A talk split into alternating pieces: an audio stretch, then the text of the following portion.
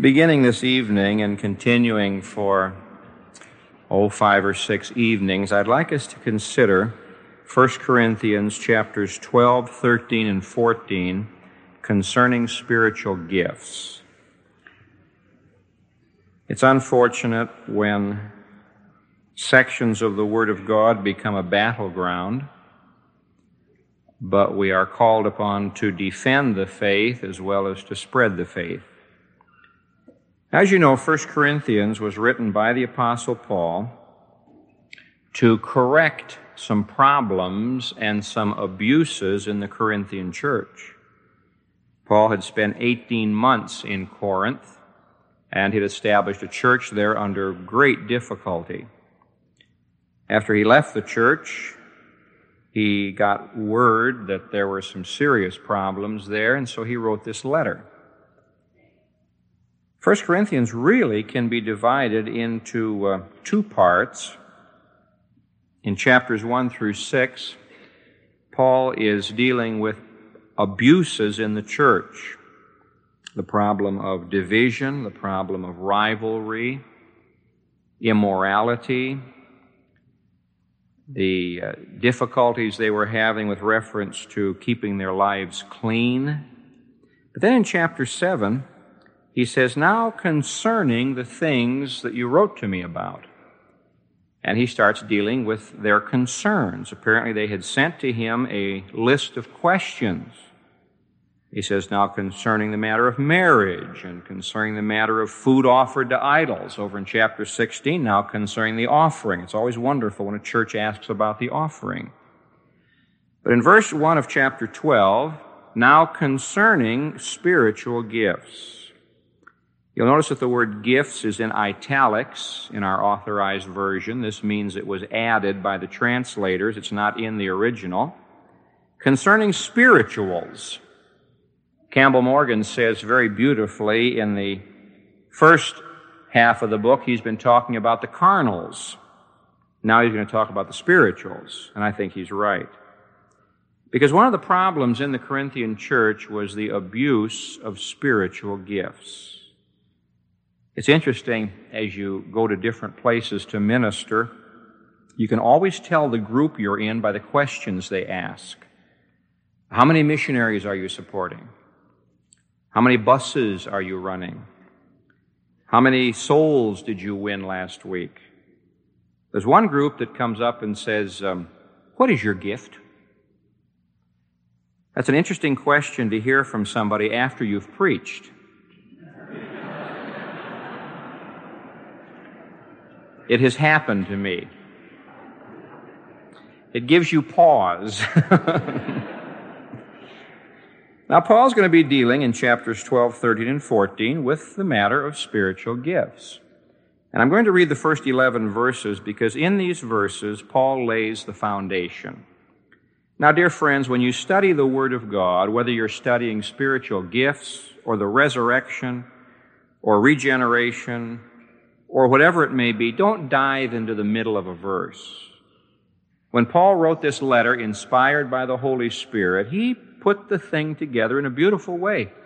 In recent days, I have been reading and rereading these chapters, and it just amazes me how much the Lord says to me apart from reading the books people have written about these things. There are just, I have shelves of books on the Holy Spirit, spiritual gifts in general, tongues in particular. Just amazing what you can prove from the Word of God if you don't take the whole thing. Now concerning spirituals, brethren, I would not have you ignorant. It's interesting how many times he says that in 1 Corinthians, and how often he says, Don't you know? Know ye not? Ye know that ye were Gentiles carried away unto these dumb idols, even as you were led. Wherefore I give you to understand that no man speaking by the Spirit of God calleth Jesus accursed, and that no man can say that Jesus is the Lord but by the Holy Spirit. Now there are diversities of gifts, but the same Spirit. And there are differences of administrations, but the same Lord. And there are diversities of operations, but it is the same God who worketh all in all. But the manifestation of the Spirit is given to every man to profit. That is, for the profit of every man.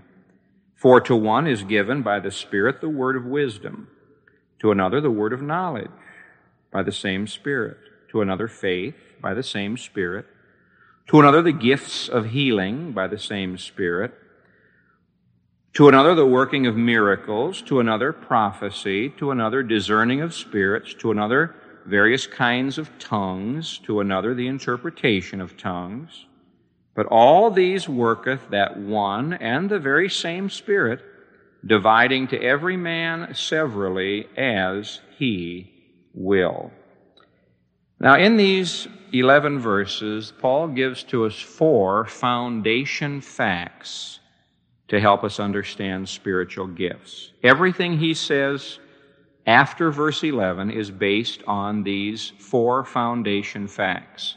Fact number one spiritual gifts are important. Now, if they were not important, Paul would have told us, but instead he devotes what we have made three chapters discussing this.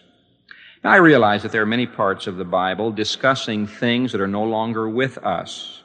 Chapter after chapter back in Exodus talks about the tabernacle.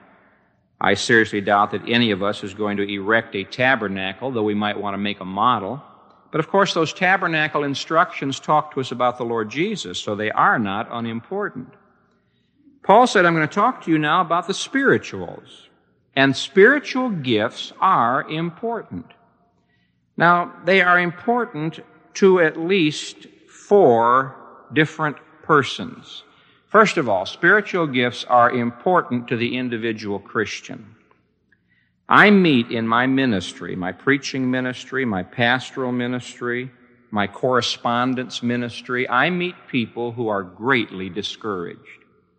They read Christian magazines and newspapers. They go to big meetings. And they come home and say, Who am I? I'll never have my name on a marquee of some big meeting. I'm not a preacher. I'm not a Sunday school teacher. I'm just a great big blah. I'm just an evangelical blah. That's all I am.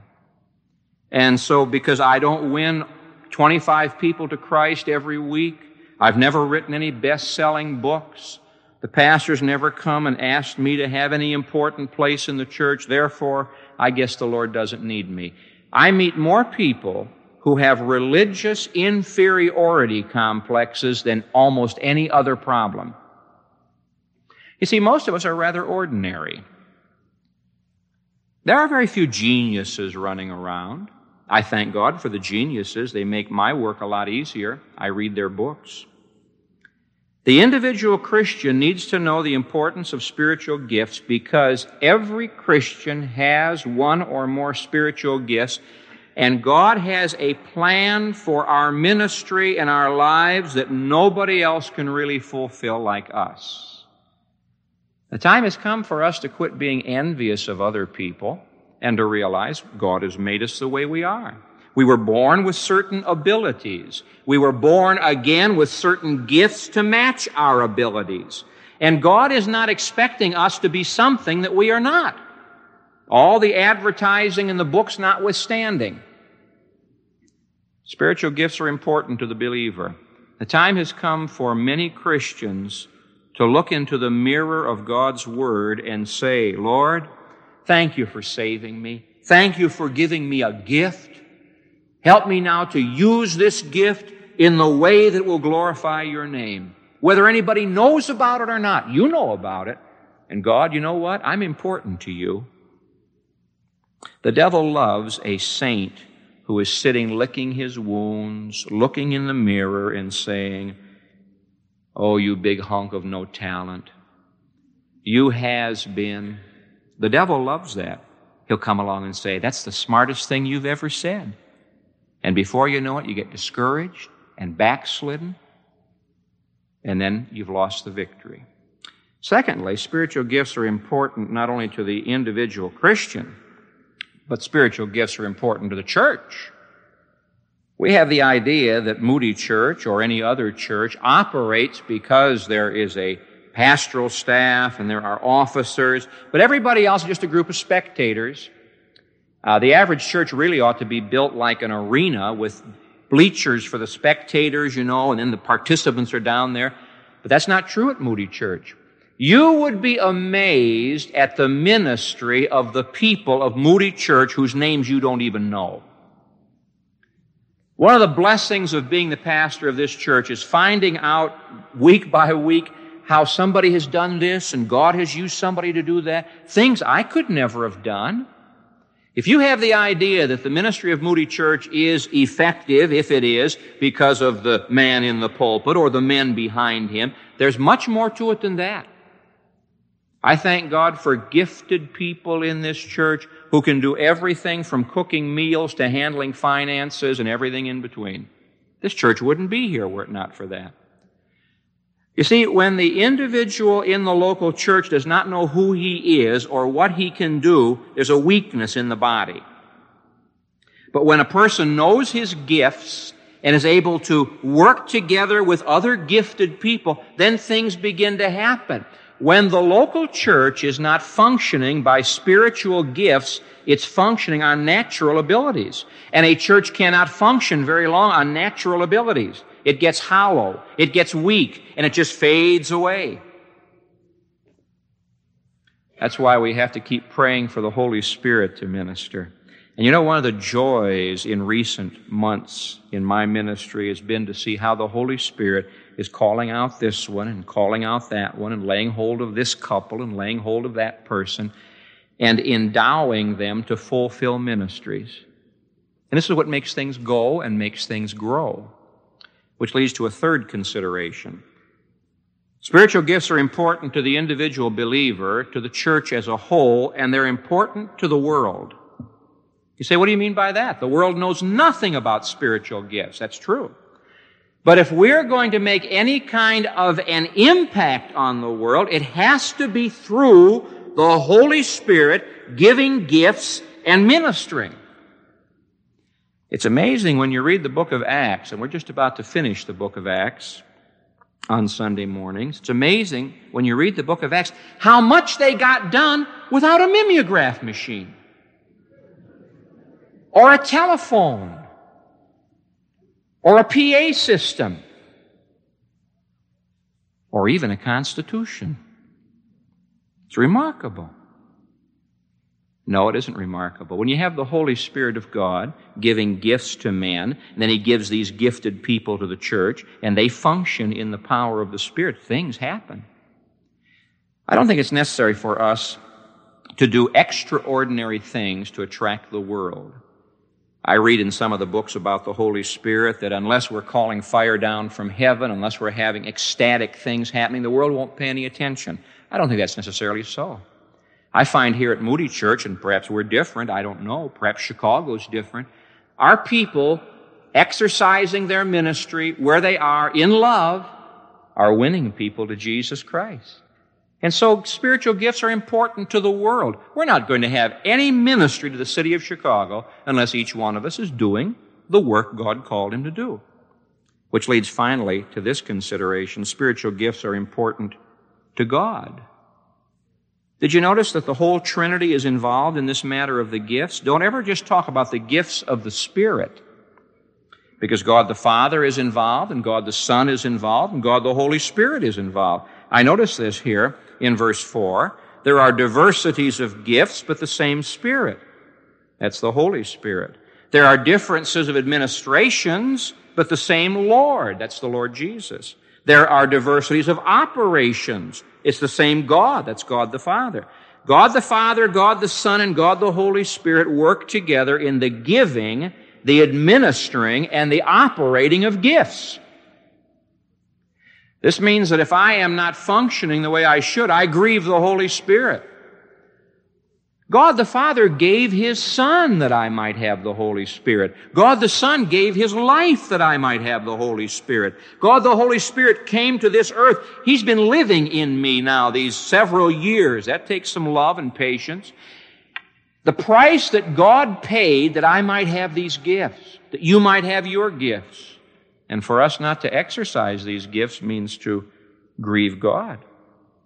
Let's begin then with foundation fact number one. Spiritual gifts are important. Let no one ever say, I'm not interested. You have to be interested.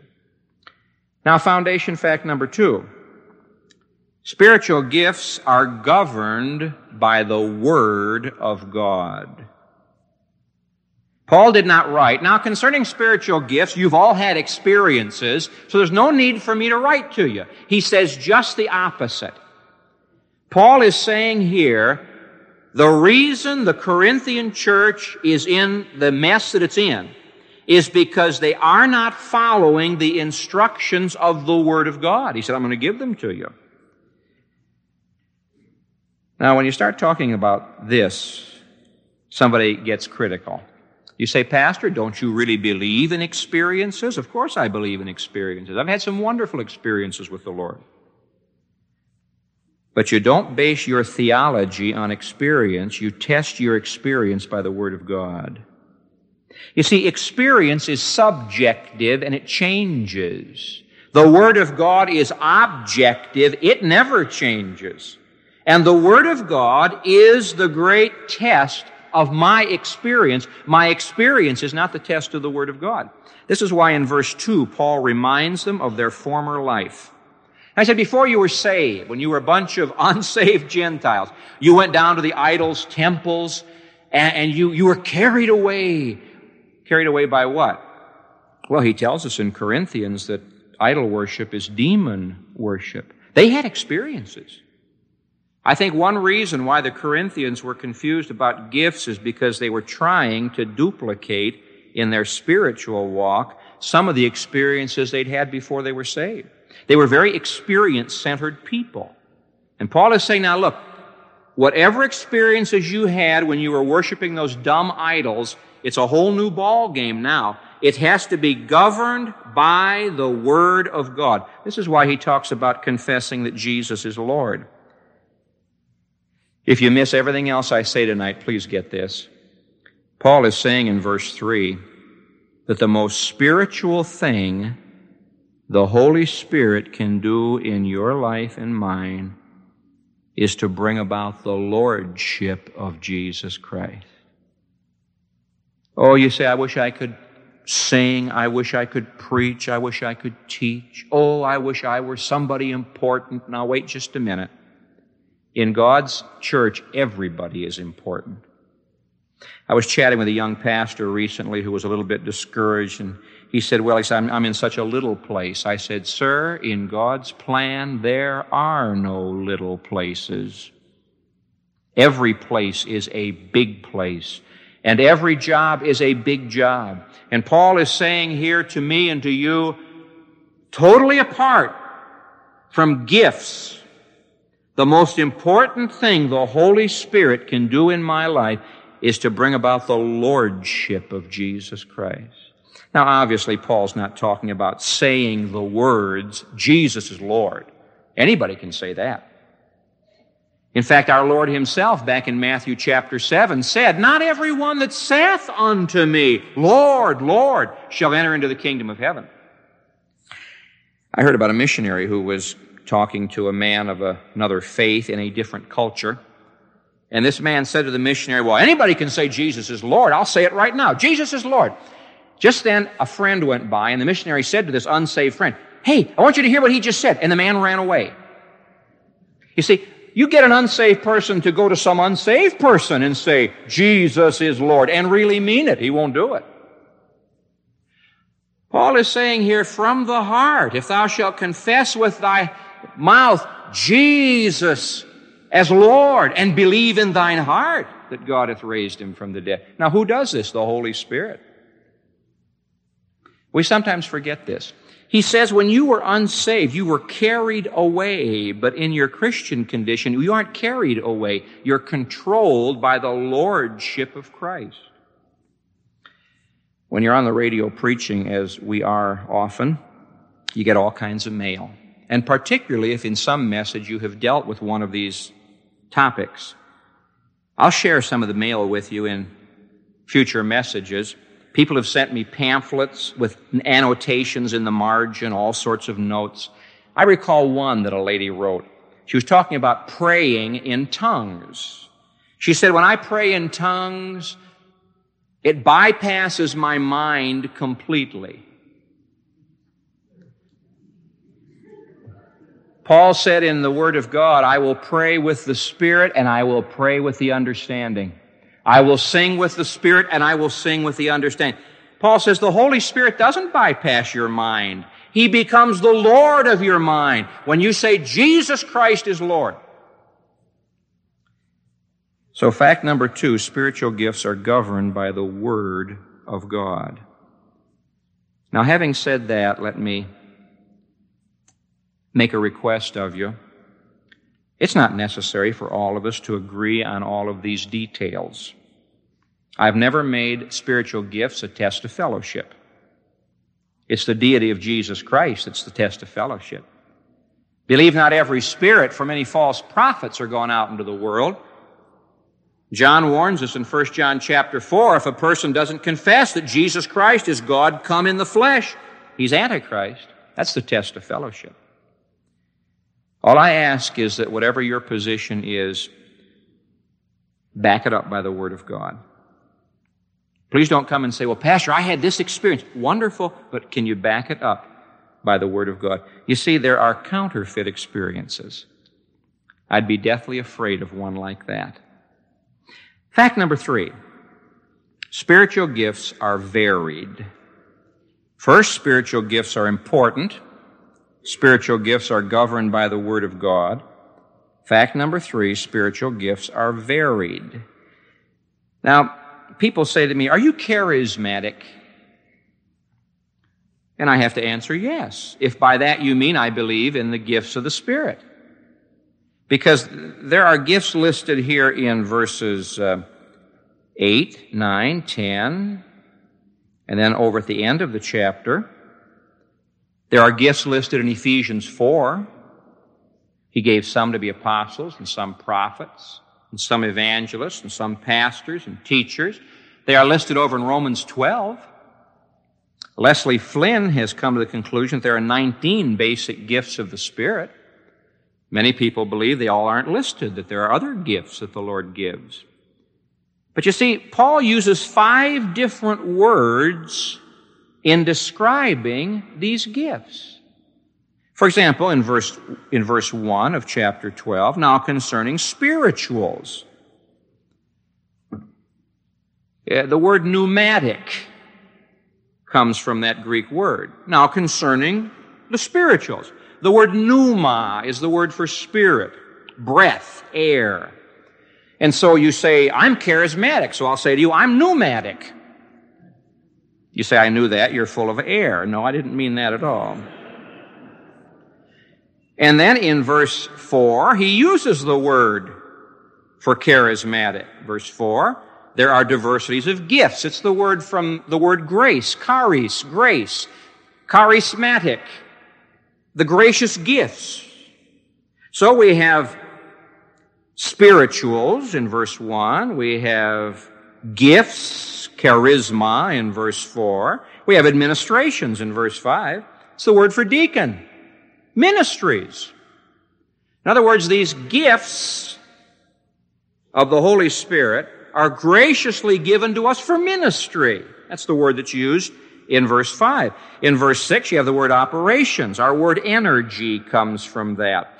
God the Holy Spirit gives the gift. God the Son administers the gift. He's the head of the church. He's the one building the church. And God the Father provides the energy for the operation of the gift. Now, please don't come to me and talk only about the Holy Spirit. Let's not forget God the Son and God the Father. And please don't just use charismatic. We have four other words that are used. Verse, uh, verse 7, he uses the word manifestation. But the manifestation of the Spirit is given to every man to profit, that is, to profit the whole church. This is just simply the word for a revelation, a manifestation. What is a spiritual gift? It's a working of God through the Holy Spirit that glorifies Christ and builds the church. So here are five different words that are used. Now, in some future messages, we'll take some of these gifts in detail.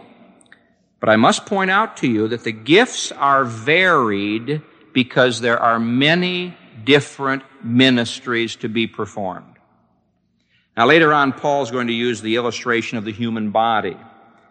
When you were saved, the Holy Spirit of God made you a member of the body of Christ. And is the whole body an eye?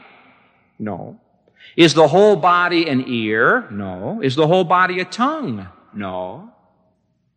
In fact, he closes this chapter by showing us the variety of the gifts and the variety of people who have received the gifts.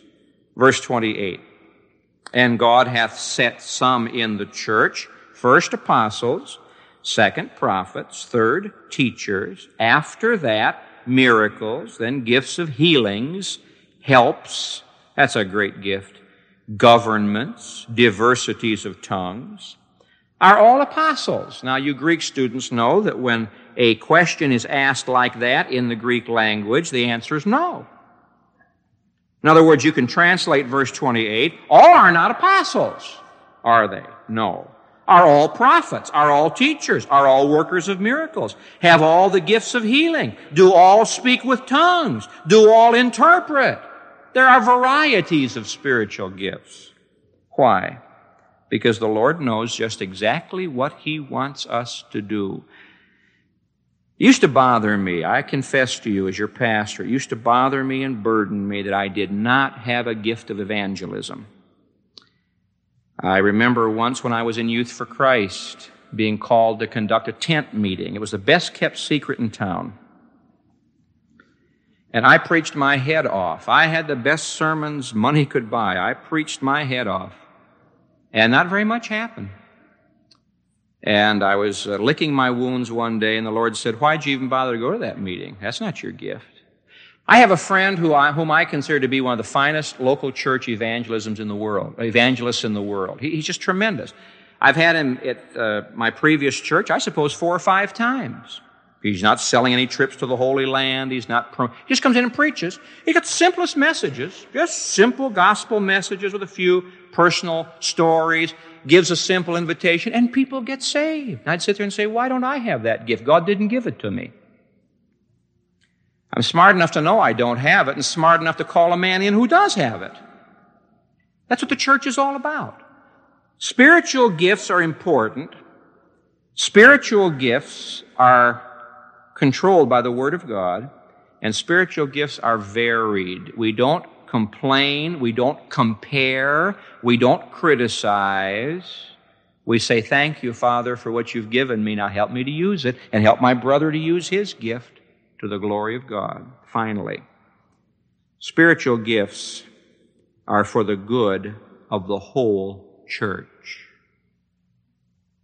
As we progress through these chapters, we're going to discover that there's one thing Paul is criticizing and judging, and rightly so. It's the individual taking his gift and magnifying his gift above everybody else's gift. It's a dangerous thing. I used to come away from some conventions and seminars so utterly beat. I'd say I might just well resign. My, oh my. Look at this man, what he can do, and look at that man, what he can do. then the Lord says, You just do what I've called you to do. When you're through doing what I've called you to do, I've got somebody else to come along and do what he's supposed to do. You just do what I've called you to do. Spiritual gifts are for the good of the whole church, not for the magnifying of any individual. Now, in the Corinthian church, they were using their spiritual gifts in two wrong ways. You see, spiritual gifts are tools to build with, but they were using them as toys to play with, and they were using them as weapons to fight with. And Paul said that's why you've got division, that's why you have all these problems, this is why God cannot bless you. You're not using spiritual gifts as they should be used. Let me just quickly summarize for you how you can tell when spiritual gifts are being used for the good of the whole church. Number one, there is humility, not pride. Now, if God has given to you a gift of soul winning, don't brag about it. And don't compare yourself with everybody else. If God's given you a gift of teaching the Word, don't brag about it. Paul writes to them and says, What do you have that you haven't received? And why do you brag about it as though you didn't receive it? Everything we have, we got from God. And nobody can stand up and say, Well, I'm better than somebody else because I have this gift. You see, when, when spiritual gifts are being used the right way, there is humility. There's not criticism. There's not comparing, condemning. Secondly, there's harmony. Now, when spiritual gifts are not being used the right way, there is conflict. There's competition. But in the local church, when spiritual gifts are being used, when people know what they can do and they do it in the glo- to the glory of God, there's harmony. Things just begin to work together and nobody says, well, he's better than I am or I'm better than he is. There's humility and there's harmony. Thirdly, there's growth. When my body is functioning the way it ought to function, when every part's doing its part, there's growth. There's health. And the local church is a healthy church. There is proper growth and there's proper balance and there's proper enthusiasm and there's proper strength when spiritual gifts are being used properly. But alas, my friends, when spiritual gifts are being used in a carnal way, and that's what they were doing in Corinth, they were using spiritual gifts in a carnal way. Instead of having humility, you have pride. Instead of having harmony, you've got division. Instead of having health and growth and balance, you're out of balance. There's no growth. a lot of spiritual sickness. Now, on the basis of these four facts, that spiritual gifts are important, spiritual gifts must be governed by the Word, not by tradition and not by experience. That spiritual gifts are varied, each one has his own, and that spiritual gifts are given for the good of the whole church. On the basis of these four facts, I have just three questions to ask you. Number one, have you received the gift of the Spirit? I mean by that, are you saved? There's a difference between the gift of the Spirit and the gifts of the Spirit. Have you received the gift of the Spirit? Do you know that you're saved? I feel sorry for unsaved people. They have no power to operate on.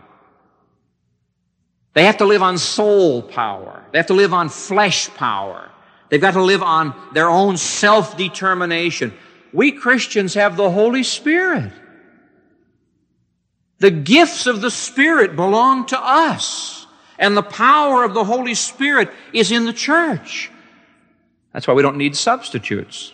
Be not drunk with wine, wherein is excess. Be filled with the Spirit. Have you received the gift of the Spirit? Now, if you've never trusted Christ, you don't have the Holy Spirit. You have an unholy Spirit.